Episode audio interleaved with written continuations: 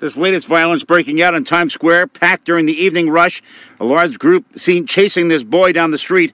The 17 year old stabbed in the back. All of this just yards from the migrant shelter where NYPD cops were attacked last month. Bilal Mohammed was standing across the street and watched the chaos. I saw someone running and the cops uh, follow him and someone of the cops uh, jump and catch him.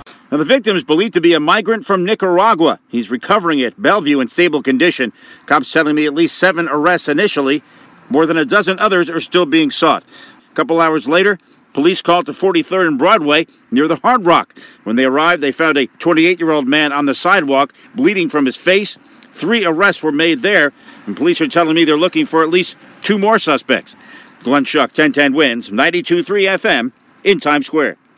We really need new phones. T-Mobile will cover the cost of four amazing new iPhone 15s, and each line is only $25 a month. New iPhone 15s? Only at T-Mobile get four iPhone 15s on us and four lines for 25 bucks per line per month with eligible trade-in when you switch.